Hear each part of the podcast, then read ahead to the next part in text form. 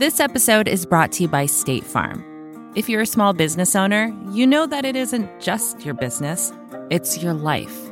And whatever your business might be, you want someone who understands. That's why you might want to check out State Farm Small Business Insurance. Why? Because State Farm agents are small business owners too, living and working in your community. That means they know what it takes to help you personalize your policies for your small business needs. Like a good neighbor, State Farm is there. Talk to your local agent today. Join Capital Group CEO Mike Gitlin for a new edition of the Capital Ideas Podcast. In unscripted conversations with investment professionals, you'll hear real stories about successes and lessons learned, informed by decades of investment experience. It's your look inside one of the world's largest asset managers. New episodes are available monthly. Subscribe wherever you get your podcasts. Invest 30 minutes in an episode today. Published by American Funds Distributors, Inc. Hey, this is Peter Kafka back from CES, uh, where I saw a bunch of you guys. Thanks for saying hello. Thanks for telling me you like listening to Recode Media. I love hearing it. Uh, quick note about today's podcast. I recorded this about a week ago with Dan Primack from Axios. He's great. This is a very good podcast. Uh, just one timing note when we recorded this, we were speculating about whether companies would want to emulate the Spotify direct listing IPO. We talk about that at length. Since we've recorded this, news is broken that Slack is probably going to do that. So just so you know, we're not in a total bubble. We're aware of what's going on. Um, that's enough of me talking. You should hear Dan talking to me. It's much better. All right, enjoy the show. This is Recode Media with Peter Kafka. That is me. I'm part of the Vox Media Podcast Network, talking to you from New York City at our headquarters here. I'm here with Dan Primack. Sure. Primack. Primack. I just think of you as Dan, the guy I've read forever. That's fine. That works. Thanks for coming, man. Thanks for having me. I do not see you nearly enough, so thank you for coming. I know this is a really impressive setup. I was in the Vox offices years ago and they did not look like this. Yeah, it's clean, it's vacuumed. That's a fake plant. Oh, it's nice. Um, there's a video feed here for reasons I don't understand. I don't either, but I can see myself. It's exciting. Thanks for coming. You are uh, one of my favorite reporters. Oh, that's kind of you to say. That's the end of the podcast. And and now you're apparently going to rip me to shreds. That's that, that's just like buttering me up. No, no, we don't rip anyone to shreds on the podcast. We do it behind their back. Uh, I started reading when you were publishing a, like a PE newsletter at Reuters. Yeah, uh, first Thomson Financial, which ended up buying Reuters. But yeah, I mean, starting in 2002, I think was my when I started doing a newsletter. And then Fortune. Then Fortune uh, for now- six years, and, now Axios. and now Axios. Um, I think of you as one of the guys who would be successful wherever you went um, because you have built this following of being a really plugged in guy in, in business, beyond business, in, in the investing world, um, and has built up a personal brand. And back a couple years ago, when everyone was very interested in the idea of star journalists going and creating their own thing, you should have been one of those guys. Yeah, I thought. What happened? Okay, so there, there's a, some history. So go back maybe ten years or so. I was going to do my own thing. In fact, I was going to do uh, what became so maybe more now, maybe thirteen years. Going to do what became VentureBeat actually uh, with Matt Marshall, who'd been at uh, I guess the San Jose Mercury Oh, News so at the time. that's way longer than 10 years way ago. way longer than 10 years ago uh, so he and i were going to do that together uh, and then i was at reuters and reuters very clearly informed me they were going to sue the hell out of me if i did that when they found out um, Beca- sue you because sue me because when Tom, so Thomson Financial buys Reuters, and when that shortly after that happened, uh, the company relisted in the New York Stock Exchange. And like every employee of a big company, you get a new like code of conduct or terms of service or whatever, and you sign it because you're an employee and you don't read it. And it turned out that one of the things in the thing I had signed was if I was a advisor or executive or something like that of a competitor or potential competitor. I was in violation of my contract, uh, which I didn't have a contract, but in violation of my employment, I guess. And uh, I most clearly was an, uh, an executive of something. We were trying to raise money, uh, and there was a massive email trail on that. So I was, uh, I, I was told in kind of no uncertain terms that that they might lose the case, but they would bankrupt me in the process. Okay, so that's a reason to don't To not do that. And Don't then do later- that. and then But- later- but, you are a guy. Just to be clear, Yeah. you've got it. You've you've had a newsletter forever. It, it moves around every Yeah, couple years sure. when you need to go to a different job. You have a following. There's a core audience that really depends on you for for the information you provide. Um, so you certainly could leave one company, even if you did t- took zero members from that mailing list. You could regenerate it. You've done it now. That's what we've done. multiple Yes, the old company's always on the list. So you could have Dan's fun email business newsletter tomorrow if you wanted. I could. I could move in with Ben in Singapore, and it would be great. Let's I- let's figure out a better name than Ben's fun email newsletter. Yeah, I- it's I could. I think, to be honest, I like having colleagues. I mean, that's a big part of it, right? So I'm a journalist, you know, at heart, and I like bouncing ideas off people I work with. Uh, I like talking to them. I like, you know, I, I like working with other really smart people. Uh, it's what I enjoyed a lot at Fortune. It's the reason I joined Axios, um, and and I think that's probably the reason I don't do it. I work alone a lot, right? So I work out of my house, and I'm in Boston, whereas in this case, my colleagues are in D.C., New York, and San Francisco. Yeah, but I like working with people. I I like uh, I like being part of something bigger. I think. So we're going to talk a bunch about the media business because that's what this podcast is about. But let's let's go macro for a bit. We're recording this at the very beginning of 2019. Stock market's up, stock market's down. There is a debate about whether what, what that means for the economy or how tethered the economy is. Prognosticate for us. What is 2019 going to look like overall for the economy? Oh, that's a great question that I, I, I, will admit that I can't quite answer. I, I, am glad that I kind of predicted that the market would turn bearish at the end of last year, which it did. Um, I, look, I don't think it's going to be a great year for the economy. I just don't think it is. I, am a you know economy measured by people working and people spending money. at money. least in terms of stocks and probably GDP. I mean, and look, that's conventional wisdom, right? Stocks are probably not going to have a great year. The GDP in 2019 is going to be lower than whatever it becomes in 2018. Look, I, am a general believer in cycles, right? I'm old enough that I've been through a couple. Um, I was living here in New York in uh, whatever it was, I guess 99 and 2000 when people were talking about the end of cycles and there was, you know, the rooftop yeah. parties every night and stuff like that. And, you know, no, nothing's great. ever going to change. And when it changed, it changed fast. You don't usually know why uh, the change is coming, except you know it's going to come. And, and I subscribe to that. That said, there have been people who have predict been predicting the end of this boom for what six years, yep. seven years. Uh, so retroactively, I, right? Dot com boom, you can go back and yeah. go, all right, well that was crazy what we were doing sure. with the globe.com, and retroactively after 2008, you go, holy shit. Who did you know what a derivative swap was? right. Now we do. Um, when this, assuming we reach an end of a cycle, whenever that comes, what is the cause of that, or is that just that's just the Earth turning around on its axis. I think it's more the Earth turning on its axis. But look, we're, we're seeing signs of slowdowns in global growth, right? Whatever you want to say about Apple and is it you know the fault of the iPhone or the fault of you know trade tensions? The reality is the Chinese economy is growing really fast, but it is growing slower than it was before. That's a big deal. You're seeing that in other countries. We'll see what uh, ultimately happens with Brexit. We'll see what ultimately happens with our trade negotiations. But I, I, think there is a slowing of the global economy, and I think therefore that that is a slowing. That's what happens. People will want to blame Trump because um, it's easy to and, and usually accurate I, to blame Trump for many things. Is that fair in this case?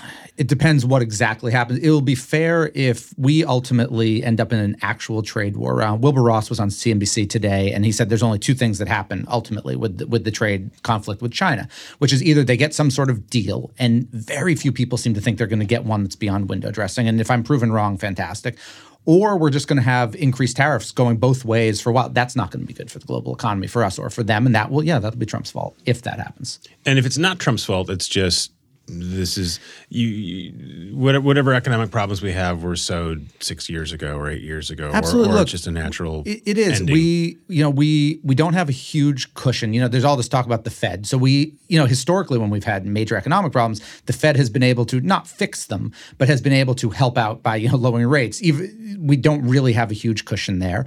Uh, companies have raised hu- put huge amounts of leverage on their balance sheets. And that's not just a private equity retail story. That's kind of across the board that limits flexibility as well.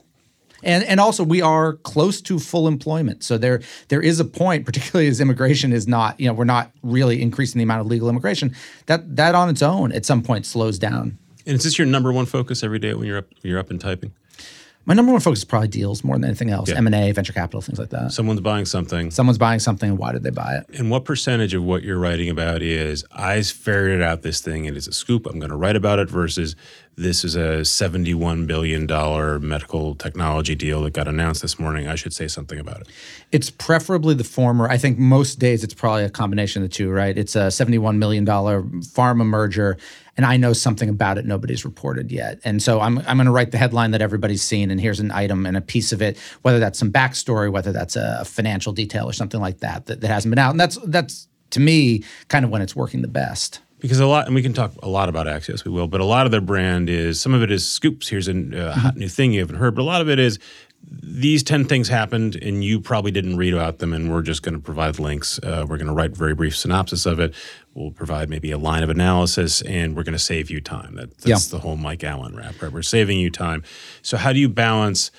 I know this arcane detail, or I know this one really interesting detail about a deal that frankly, probably only a minority of you care about versus there's a lot of you who don't know very much about a lot of things. I'm going to tell you a, a bit about it all, about all of it. Yeah, well, so my newsletter, which is Pro Rata, which, which is my daily, uh, is structured a little differently than most of the Axios newsletters, and and that's kind of just historical, just because I've it's, what a, you've it- done. It's what I've done. Uh, it, it's different than the past ones. There's different pieces to it, but it, it the a bunch of it's the same, which is there are news blurbs in it, you know, maybe 30 or 40 depending on the day, and those are really short, and those are those are linked out to other places because I'm not going to analyze 40 deals in a day, and no one wants to read that. Uh, in general, though, I want to. My goal with this newsletter is the same as it's been with any other, and I think it's the true for most of the newsletter writers at Axios, and we've got over a dozen of them now. I want to tell a reader something they don't know yet. Uh, and, and and I want to give them, I want to make them feel smart when they get to work and feel like they're ready to do their jobs. And when they get to the two things, But they don't know most things, right? I mean, I mean, this we're getting a little nerdy on newsletter theory, but like, but you know, there's four or five or six or seven media newsletters that come in my, Sure. and I read half of them, and a lot of them are just like, here are the 20 things that happened yesterday. I want to be it's more than that. I, I want us to be more than that. I, I want you. But there's you, a utility to There here's is. 20 things that you because you were watching football, so you didn't Right. know about this. So I want you to be able to do two things. When you get to the water cooler in the morning, I don't want someone to tell you something that's happened that you're surprised by, like, wow, I had not heard that. So I want that taken care of. And then I want you to be able, the reader, to introduce something to that person at the water cooler that they haven't heard before. And you do all this solo, by the way. The newsletter, yeah. Yeah. And there's that, that whole list of deal stuff that comes into you. You're not going out and ferreting. It's both. of. Uh, some of it comes into me. I've got. I I think anyone who's done this long enough, I've got kind of a system. And look, I, I visit Recode. I visit you know the Times and the Journal and stuff like that. I what go do I have the to hoover up for this thing? yeah, I go through the wires and I go through SEC filings. There's a there's a pattern. A lot of people certain things publish at certain times. There's certain things I check at 8 a.m. and then at 9 a.m. You know, but not in between. And, and and how long does it take you to physically construct this the newsletter? Couple hours. That's it. A couple hours. Yeah. What a lazy job you have. It's, it's awful. I What mean, I, I, gig. I'm up at 5:45. I'm probably at my desk by 6:05 or something like that. But in the in the middle of this, I'm making my kid breakfast and Yeah. getting her to school, and you know, not when I'm in New York. New York, it got out a little earlier today, and that's because I'm not doing those other things. I'd Uh, say three hours beginning to end. Let's. I want to go back to the, the business of Axios in a bit, but let's let's go- let's let's go from macro to minor, the Mm. media business. Um, what is different about the media economy versus the general global economy? Are they the exact It's same? thing? worse, right? I mean, somebody, and I'm going to screw this up. I think somebody said that in December, if you looked at at the job numbers, right, you had this blowout jobs number, this macro job number. Information technology, or kind of the information sector, was the one area that shrunk. You'd probably know this better than me, but in terms of humans, it shrunk um, in December. Um, I, I think it, it's just not as strong, right? And and it's partially because we don't have the necessarily the same sort of innovations, right? Like we come up with new companies and we might have innovations around model and business model, but you know we don't have the you know you know the we we don't have the next type of car or the next type of smartphone or chip that goes in. You know we don't. It's just Right. an industry we don't have that, Right, so we don't get Netflix created a new thing. a new category. Yeah, But but a lot of it, you know, Fox and, and Disney combining is going to be a shrinking business. It right? is. It- They're not going to be a bigger business. Yep. They might tell you otherwise, but it's going to be a smaller business. I don't know. I was just in Disney World. They seem to be doing very well on that side of the thing. took a lot of they your took a lot of my money. Yeah. So really, the the online media money is apparently going to, to the theme parks. I do feel I mean because journalists are are consumed with themselves, Absolutely. natural. Um, they also tend to not understand business very well. Mm-hmm. I found, which is kind of good for me because I, I don't understand it very well, but I understand it marginally better than than some of them. Um, and they'll write about the media apocalypse of 2018, and when you stand back, It wasn't bad. Right. It's a couple venture backed businesses Mic that were bad. Mic- Mic relatively high profile. Yeah. It's not much money. Right. They raise I mean, if you're a person who was employed at Mic, it's terrible. And if you're a person who maybe gave them some of the $60 million, it's not great, although you probably have deployed a lot more than that. A lot But it's beyond places. that, right? Like, I mean, you know, all the stories, BuzzFeed and Vice, which are the two that get talked Yeah. about so much in addition to Mic, right? BuzzFeed was it missed its own revenue target. Let me tell you, I, I can't speak to Recode. I know for us, if we had had, now granted, we don't have the same number of employees and we didn't have that target, they made a lot of money last year, at least in revenue, top line money last year. You know, Vice, it's got valuation problems. It's still a really highly valued company for a media, for an, you know, online slash streaming, whatever you want to call Vice. I notice this all the time when I read that the, the, lit, the litany of terrible things that happen in media, and they BuzzFeed missed their numbers. Like, Yeah. they made a lot of money. made a lot of money. Like again, granted, they wish they made more. Obviously, that that indicates that they misjudged certain things. But as online VC-backed media companies go, you wouldn't mind being BuzzFeed. So let's focus a little more on that because I think a lot of uh, basically anyone who was getting funding over the last couple, weeks, well, most of them who were getting money over the last couple of years now looks back and goes, our peak valuation was 2015, and we're no longer worth what we thought we were worth and what our investors were worth back then. In a couple of cases, that's now public, right? Disney Sure. wrote down its valuation in Vice. What does that mean practically for the realities in business? You you you you know this you know this very well. What happens when a VC-backed company is no longer worth as much as the VCs thought?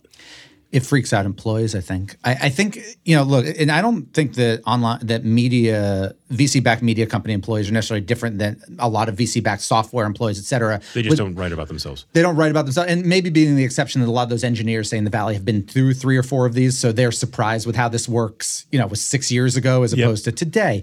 Uh, and I think that look, Axios is a VC-backed company. We, we've raised money, um, so I think people don't necessarily realize that you know the value of their stock can necessarily be worth less, particularly somebody who joined six months ago or a year ago. Uh, it's a, it's like any other company, though, right? It's a morale thing. You you always I, w- people have asked me, you know, what's the biggest difference in joining Axios and leaving Fortune? And the answer is, it feels just morale wise a lot different to be part of something growing as opposed to something shrinking. And I think when your valuation goes down, I, I think that kind of just permeates through everybody. And the big question I think in media is like if you're at software, you can always find a software company that's growing or that's getting an increased valuation if that's what's important. If to you. you're at soft, if you're a startup X and it turns out your equity is worth not very much, or your company Leave. folds or gets sold, you can find somewhere else to work. you work. find one of you know a thousand companies in media, it's a much harder. it- it's harder to do. What what is uh, as someone who is frequently writing about other people's business journalism? Uh, what is the thing that that journalists misunderstand about business most often?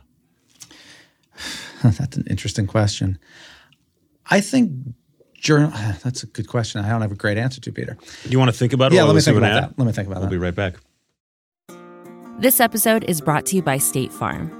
You've heard it before. Like a good neighbor, State Farm is there. But it's more than just a tagline. Because State Farm agents are small business owners themselves who live and work in your community. And if you're in the market for small business insurance, who better to work with than an agent who understands what it takes? State Farm agents can help you create a personalized insurance plan that fits your small business needs and budget. Talk to your local State Farm agent today about small business insurance. Like a good neighbor, State Farm is there.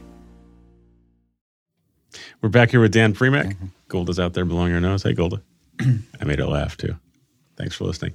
Uh, we left we left on a on a a cliffhanger. I was going to Yeah. ask Dan to, criticize other journalists. I think journalists, at least when it comes not necessarily to business, but but media business, I don't think they understand the business of media necessarily all that well. I think I a lot 100% agree. I think a lot of journalists, you know, there's all the talk about the Chinese wall, right, between the business side and the editorial side. And I think that the majority, and, and maybe I'm overstating this, but that the majority of journalists, therefore, intentionally don't pay attention to what's happening to on the other side of the wall. Proud of not knowing how Absolutely. business worked. But then when something goes badly, they're absolutely shocked by it, absolutely shocked. And there's a lot of blame to go around. I, I think, look, I, I don't think the average reporter should be out there, you know, uh, hitting the street and selling the ads and being in those meetings. But man, I do think that you, particularly at, at newer companies and younger companies, you need to know, both sides need to know what's happening on the other side. I do think in the digital era, there are people, in, in part because metrics that used to be either non existent Mm-hmm. or were kept from uh, the, the editorial side, are now very often very public. Uh, very often you're being told to hit metrics. Um, I think people are at least aware of some sort of mechanism that they might misunderstand it. Um, this I don't know when this is going to air, but there's this back and forth about uh, how Facebook feels about the New York Times. The Yeah. New York Times feels about Facebook, um, and I do think that something is particular to I think the Facebook slash media relationship is you did have reporters who had some knowledge or understanding of what Facebook was doing to their business, then reporting on Facebook. The Facebook folks being aware of that. Can I say, I, I think also business, and I say this generally, not media business, Yeah. I think business has an awful understanding of how media works. Or let me rephrase, how reporters and how editorial works. And you know, the, take the Facebook thing, right? This idea that there's this This is a this is a story that uh, that uh, Dylan Byers popped up, uh, really like a two line story, um, but it, about the New York without any sourcing. Just, I mean, Well, well, yeah. without on the record sourcing, Right. saying that the Facebook is uh, Facebook people are steamed at the New York Times. They feel that the New York Times is going after them and are doing so unfairly. Well, doing so unfairly and doing so for kind of nefarious purposes. You know that it, I think the two things, right? That it, mainly that it was click driven. You know, so the the reporters at the Times are worried about their numbers, personal numbers, and therefore writing Facebook stories because they know that'll move their needles. it's just not how most reporters do things. I'm sure there are some that do. To my knowledge, at least from working with reporters, reporters like finding a good story and telling the story. Yeah, there's a little bit more nuance, right? There, there literally have been, and, and I think are less so in the past, just because the business model doesn't work. People who are getting paid based on clicks. But there's also people at the Times now who are dedicated Facebook reporters, which isn't something there once right. was. I think the I think the thing that is actually more truthful, and I think the Facebook people don't really get, is that you don't get paid based on clicks at the New York Times. You, by the way, they they are very interested in how their stories perform Sure. socially, maybe less so on how they convert, but it's they're certainly aware of it. It's that institutionally you do get rewarded for big juicy stories that make something happen. Now, usually if you've written a big juicy story that makes something happen, it means it was also an accurate story. Yep. But you know, And, they- probably they have a negative. There's probably a negative piece too yeah, because it the, wasn't what a great company Facebook is. You don't win a Pulitzer for that. Um, but you know, for, for a long time, the Times was very interested in the Murdoch business, um, which again is a very important business to be covering. There's no shame in that. But institutionally, they were very consumed with Murdoch. Um, and you, it, it wouldn't be unfair for someone at Facebook to go, "Hey, you're suddenly focusing on us with a lot of in- intensity that wasn't there before." look with great power comes great scrutiny Mm-hmm. right facebook's you know pick the day as the number two or number three most valuable company in Yeah. the world and and look and as for media they they're they're not just a media company they're the thing that a reporter goes home and they look at their feed Yeah. to see you know the pictures of their kids or their friends kids whatever like it's part of everybody's life so you know for facebook to be surprised by this and look it's been an awful year for them i mean an objectively awful year for them. Everything from politics to some of the stuff that's come out. Look, I think some of it's been a little overstated. I thought the Definers stuff was way overblown. But in general, it's been a bad year. And you know what? Facebook's had a decade plus run of generally positive coverage. And you know, this, Right. this is bound to happen. to And you. if if you're in tech, uh, I think I think one difference in tech versus another industry where you don't really understand how media works is that at least in startup tech and Silicon Valley tech is that you're used to primarily adulatory coverage, um, getting positive stories written about you because you raised money, which is a weird idea but was very commonplace for a long time. And it's also a world in which you again this is true in most in most businesses you know more about the story than the person writing about it. But not only that in in the tech world right there's a whole slew of people who are not journalists i'm putting air quotes around it but are writing and are public and are uh, have a lot of influence and um, i mean i think it's a really interesting ecosystem but you don't need to depend on the New York Times to learn about Facebook because you might have an interesting VC blogging about it or some random guy tweeting about it, and all of that stuff. and that random guy tweeting might have a not maybe the New York Times' audience, but will have a very substantial audience. Right. And so you go, well, this is the idea that we have to pay attention. I mean, it's a different world where I don't know if you're doing plastic extrusions in New Jersey, that probably doesn't happen. No, no. Look, it's true. It, look, it, it's one of the reasons a lot of these companies didn't. You know, and Facebook is a pretty good example of this. Years ago, didn't want to go public, right? And and, and the private public thing isn't perfect, right? Uber is still private, and they've certainly gotten their share of scrutiny. But this is a part of it, right? The the bigger you are, and the more out there you are, the more ripe for criticism you are, and it's a reason a lot of companies and CEOs. You know, I, I said for years that when Facebook decided to go public, that was going to push a bunch of other companies public as well. If if Zuckerberg's willing to do it, man, I think what's happened to Facebook recently will cause some to reconsider. So let's let's talk about that again. Not strictly media, but but important to a bunch of us. The uh, conventional wisdom is this is the year that Slack and Uber and Lyft and who else? Am I Airbnb, missing? maybe. Airbnb. Peloton we're all we're year, all yeah. going to go out. Um, one, we're recording this early January. Do you think that is still the case? Yeah, it should be. I mean, the, there's a huge variable. Again, we're, depending on when we're recording this, if the government shutdown ends. Uh, right now, you know, so Lyft and Uber, for example, have put in confidential filings with the SEC. There is no one to review them right now. Those people Just are home, not working. Uh, so those documents are sitting on a, a desk somewhere.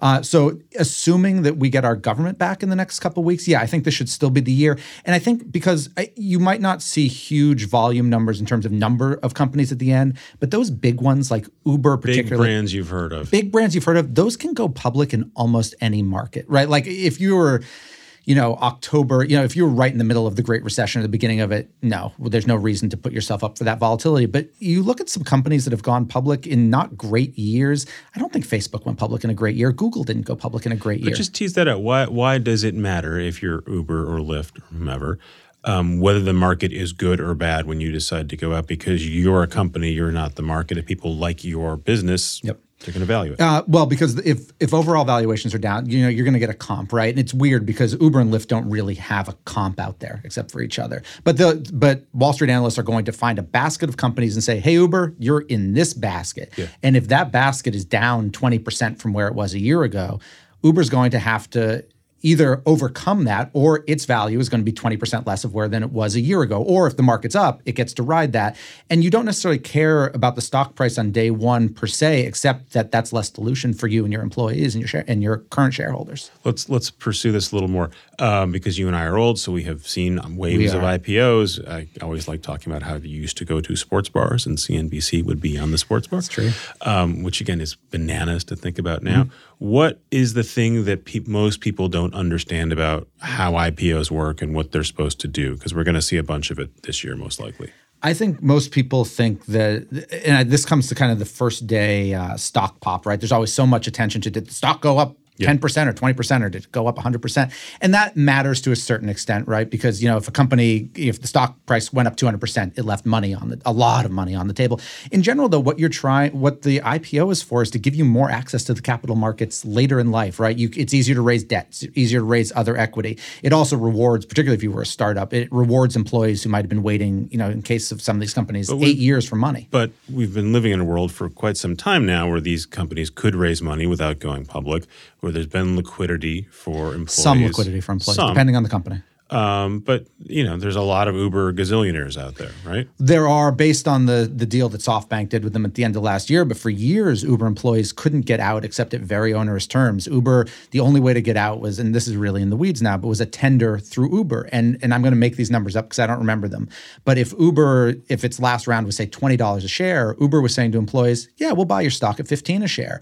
And by the way, if you've left, you're going to have to pay a tax bill on that stock. So you either take our deal. You give up the stock, or you probably go bankrupt. But but but broadly, right? If if if you were working for a successful Airbnb, Peloton, a real company Yep. with with real prospects, it wasn't just a, a theoretical thing that they were hoping to float and flip. Um, does your life change very much? And it's similarly as an investor, you've been able to sell those shares for some time. your life ne- doesn't necessarily change. I, I I think there's less. There's less. I think you kind of now know, right? That that IPO is a weird thing. And so think of a company like Dropbox. I, I would bet the Dropbox, which has now been public maybe a little under a year. I think we write about it less, and that's mm-hmm. true for a lot of these companies. They get, for some reason, less attention once they become public because it's kind of like they've they've matured. They've they graduated college. They're less now, sexy for reporters. They're less sexy the for flip side is that CNBC could not report on them until they go public, essentially. That's true, But but, that's a separate- fewer people very- are watching CNBC yes. than are reading all the, the massive amount of tech, you know, media press out there. Your life doesn't change much. Look, it, it is a financing event. It is a liquidity event. It, it gives you a capital markets, and there's some maturity to it. I think, particularly if you're an enterprise company, it tells potential customers, oh, they're real. They're sticking around for a while. There's always a fear, even with a highly valued VC-backed company that's still private. You don't necessarily want to convert your entire system X over to them because what if they're gone tomorrow or in a year? One more set of, of, of nerdy uh, IPO questions. Uh, Spotify went Mm. public in this unique direct listing way.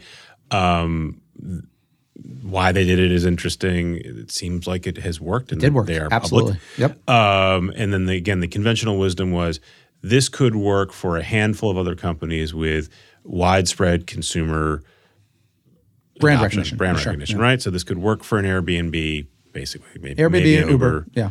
Do you think Pinterest has talked about it, but I Right. think that's a hard sell. my colleague Teddy has said they're all looking at that. Do you They think are. that's likely to happen? I think you'll probably see one, at least one, someone else try it. Yeah, I mean, if only because you know Teddy's right. Spotify, they've been on the phone with kind of every company you mentioned and more. They, they've been on the phone with and at least been taking inquiries.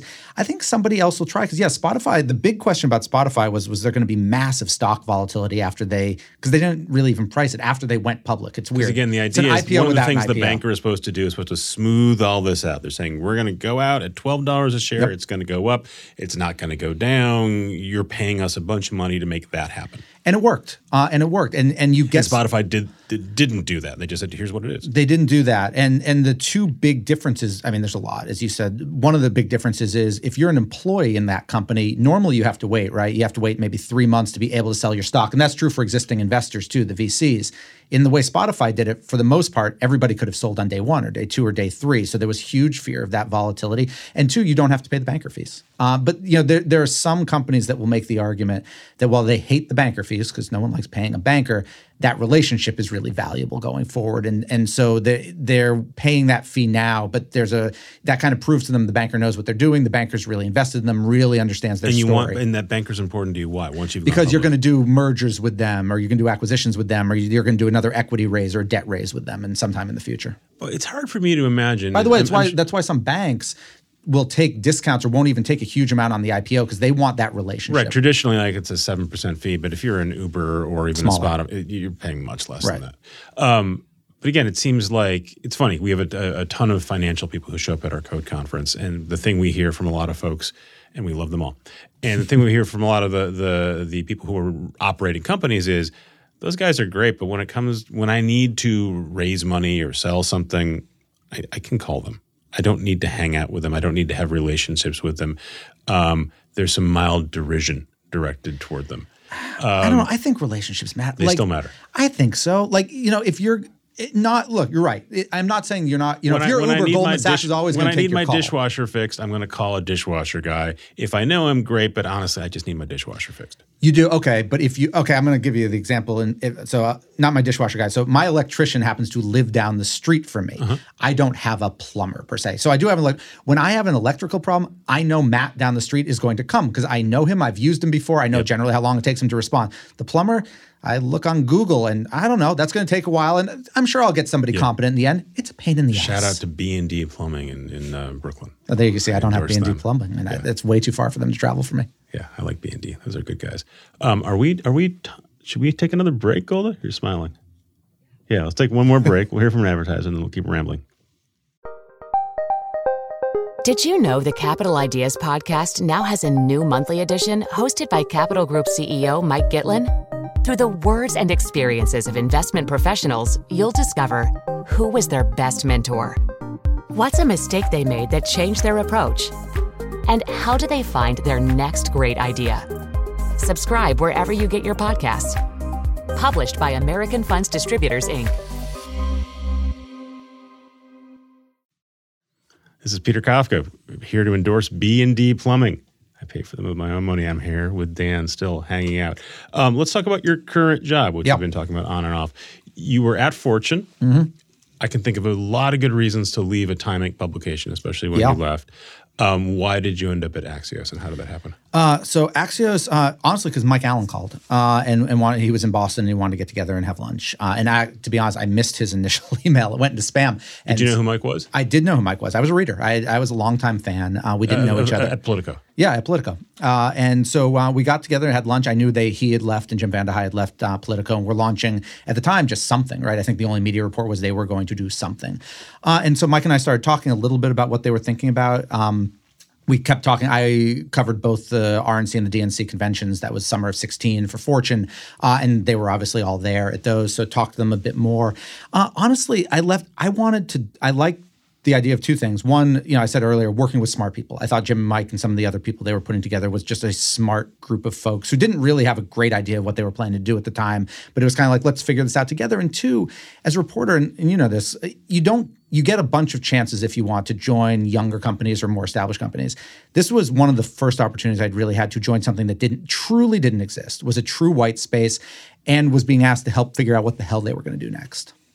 And the pitch to you was The do what you're doing, but something else. The pitch to me was we're going to put together a bunch of smart people who kind of have niche expertise uh, to cover. At the time, the idea was cover uh, politics, healthcare, and business, Yeah. and let's figure out what, how we're going to make this thing work. That was the pitch. My perception of it was these guys who created this thing with Politico. Mm-hmm. Um, they they had a, a problem with with uh, the founder. Yep. Um, which may have just come down, simply down to like comp. And, I think it came down. I, I- mean, I think, and you know, you read about it. And honestly, I haven't really Yeah. had this conversation with Jim and Mike. I think it came down to the fact that he never wants to sell. They were kind Right. of founders of a startup that was never Right. So they were never going to realize the value they created. And basically, they didn't want to say this because it's less sexy, but we, we want to build the thing we built again, maybe better and bigger. Sort of. But we want to be owners and we want to sh- we want to we want to create value and realize the value. And it's the reason why every single employee's got equity, and that's a big deal, right? You know, you we they we want everybody to be an owner of this thing. There is a counter. to- uh, Jessica Lessin does this at the information. So I'm not paying people in equity. I'm paying them real money because, by the Yeah, I way, know. I, I don't think want to wrong. sell it. Yeah. I think she's uh, Tease I, that out. Well, look, I obviously we pay people salaries. I make money. I've got a mortgage and I pay it, and that's important. If I wasn't being paid a salary, Yeah. I wouldn't take the job. Look, I think equity bring. Eh, Look, this is a startup thing, right? I think everybody it helps people not necessarily row in the same direction. You can disagree about things, and obviously certain people leave. But I think everybody realizes that what's good for you and what's good for the person you know at the desk next to me is ultimately good for me. I think there's a value to that, and and I think we I think you know we talked earlier about editorial folks not either knowing what's happening on the business side or maybe not caring what's happening on the business side, I think it makes everybody care a little bit more. Uh, we're internally a pretty transparent organization in terms of revenue and where we are in terms of sales goals and what we are in terms of product roadmap and why this product and not that product, et cetera. And I think most people, whether they're on advertising or editorial or, or engineering, care about those things, and and there's a conversation. I like that part of the argument. I, I mean, I have found being a, a I've been a very early startup employee, and, and Vox is, I guess, theoretically a startup. startup, Um, is that there is a real asymmetry. One in terms of how that that equity is distributed, which Sure. kind of makes sense, and then a giant information asymmetry. Whereas if you were a v- part of a very small group, you actually know how the company is performing and what the share prices looks like and what what a merger would look like, and everyone else has literally no idea, and we'll find out sort of when the deal is done. And I think um, I've been told row in But the that's a same direction. to. But that's a bad. Like, but that's ask? but that's standard.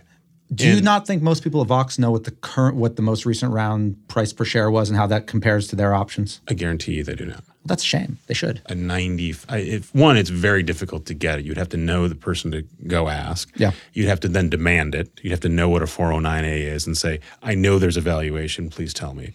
Yeah, I, I can't speak. All I can speak to is Axios. Everybody, if they don't know the 409A, it's only because they forgot. Uh, they can find it in their email. Yeah. Oh, It's so, there, so yeah. you guys put it in the email. I think that's. well, I don't know if it's in an email, but it- it's it's it's publicly available. We we talk about it at our kind of all hands. That's part of the that's part of the conversation. And you know, if you were a new employer, you wanted to know it, you would simply ask the person, and they would tell you. Because what argument for for for not getting into the weeds there is one, we want to keep this relatively Sure. tight. Two, we want you to do your job and not be focusing on the share price, et cetera. But it's not a big piece of information. It's Right. a piece. Of, this is the 409A price. This is what it means. If you have more questions, ask me the questions. Yeah, I think that's fair. And then and then the third is slightly cynical, but I think also accurate, which is that that information asymmetry is built into the the the VC model, right? They expect that when you leave, you don't really understand what your options are, aren't available, or aren't considering uh, purchasing them because they want those to return to the pool. It's for, for one. Look. I, again, I I've only been part of one startup, so I'm and I know I cover them and, and I hear these Yeah. stories. I maybe maybe we're the exception to that. Maybe other people at Axios think I'm wrong about this, but I know I had we had a conversation at our last all staff, which was I think over the summer, and we were talking about taxes, uh, taxes related to options, and I sat up there and did a Q and A with you know, whatever we had, you know, 100 employees, and they were asking me questions. You know, we were talking about the 409A price. What does that mean compared to you know the price you see headlined on the share price? If I was to leave the company, what would that mean? If the company was to be sold, what would that mean for? We had that conversation. Uh, we we encouraged that conversation. We are we are in the weeds. I like it. Yeah. Let's we'll pull back a little bit. Um, when when you guys did launch, part of the pitch to the investors had been, we're going to do this high end subscription product. That was I don't know if that was a pitch to the investors. That was said it- on that was said on stage. No, no, it was absolutely said to the investors that I talk to them, um, and then we asked about it on stage. Um, but but it, and it by the way made sense. You'd have a free product that lots of people could use, and then you could eventually have a high end pro uh, thing, which by the way is the Politico model. It is. Seemed it didn't seem controversial at all. I think because we got Jim to say it was going to be ten thousand, Which I think he was just throwing out there to see what the reaction would be to ten thousand dollars. It, would still it'd be a high price product. Um, you guys are a couple years into this Mm-hmm. now. There is no high price product. There's no product at all. What what what is Well, the plan? What is the plan products. for a subscription product? There isn't one right now, honestly. Why Uh, not? Uh, I think because we're continuing, we're building differently, I think, than we initially anticipated. Uh, I, I'm going to screw up this number, and I should have known it when I came in. We launched two new newsletters today, again, depending on when we um, broadcast this, which was one uh, daily on the markets and also daily on sports. I can tell you when we launched, we weren't planning to do a sports newsletter. Uh, we weren't planning a cybersecurity newsletter, which we have, and a bunch of other things.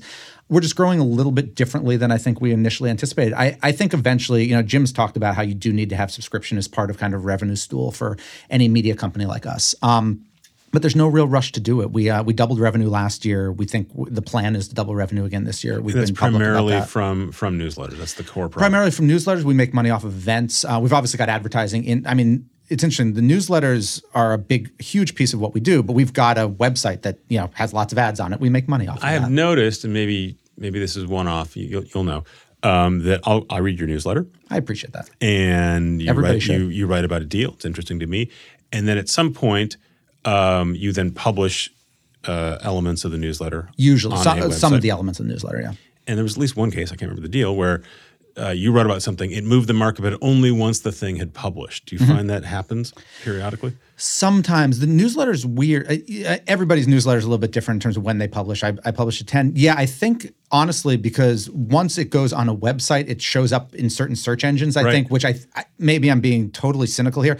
I think the algorithms aren't reading, you know, the boxes that are trading at these shops are not getting an email newsletter. Yeah. They're just not getting any of them. Once it shows up on the web and Google's crawled it, suddenly they see the ticker symbol or whatever they see and and they react. Have you ever thought about, well, since I can move the market, maybe I should figure out how to make sure that the bots are reading.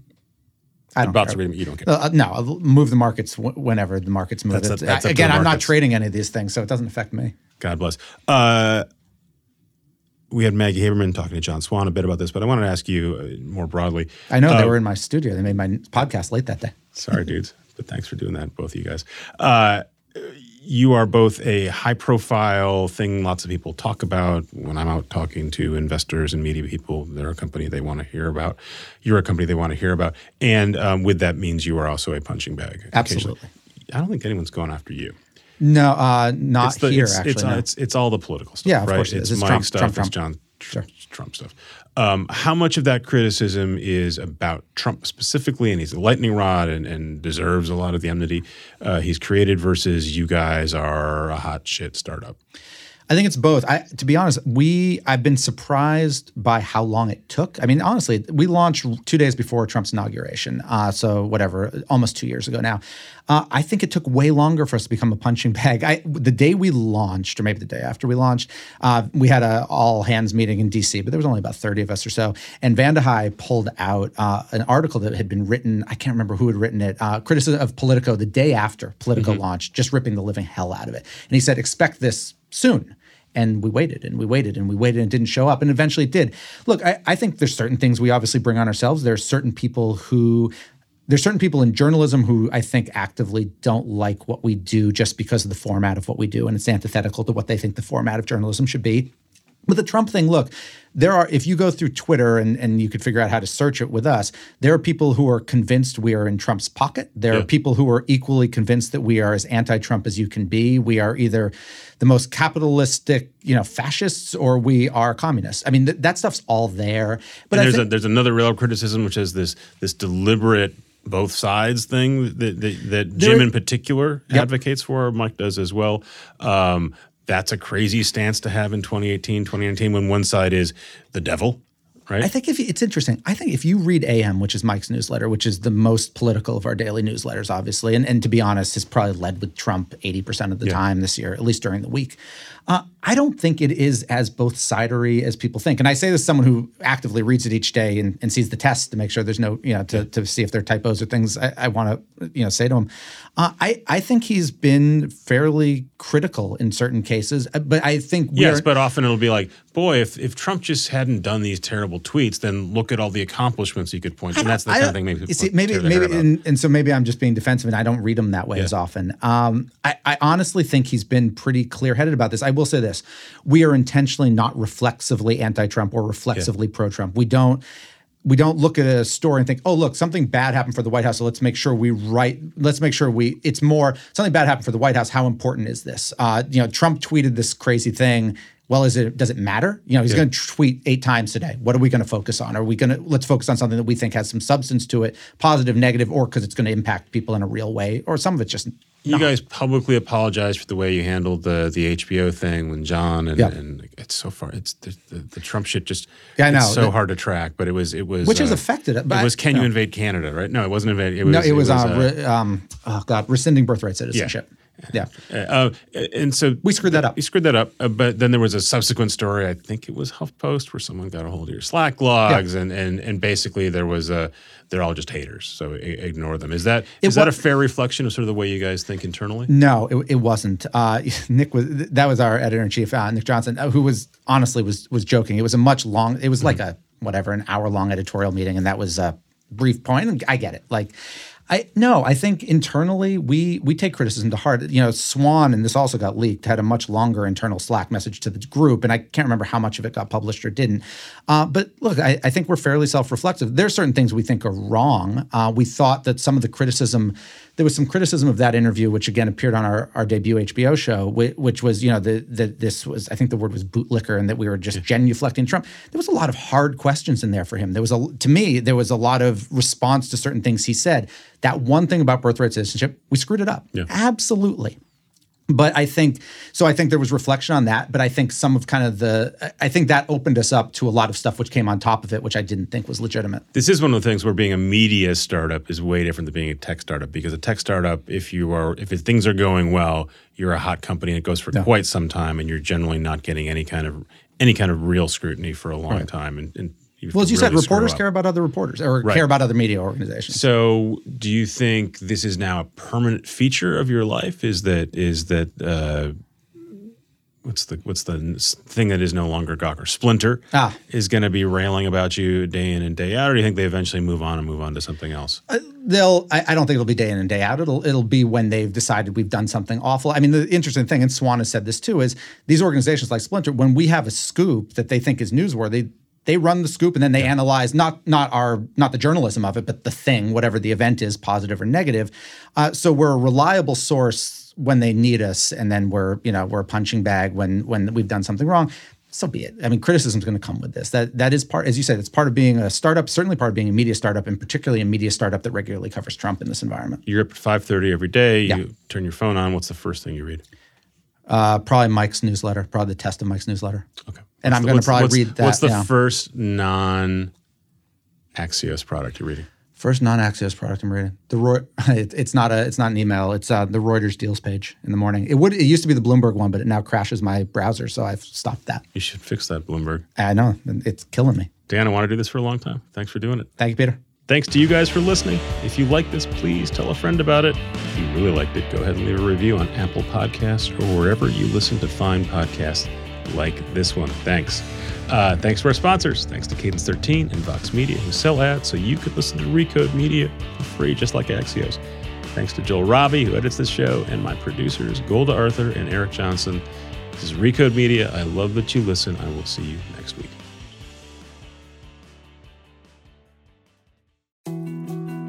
More to dos, less time, and an infinite number of tools to keep track of. Sometimes doing business has never felt harder, but you don't need a miracle to hit your goals. You can just use HubSpot because their all in one customer platform can make growing your business infinitely easier. Imagine this high quality leads, fast closing deals, wildly happy customers, and more benchmark breaking quarters. It's not a miracle, it's HubSpot. Visit HubSpot.com to get started today.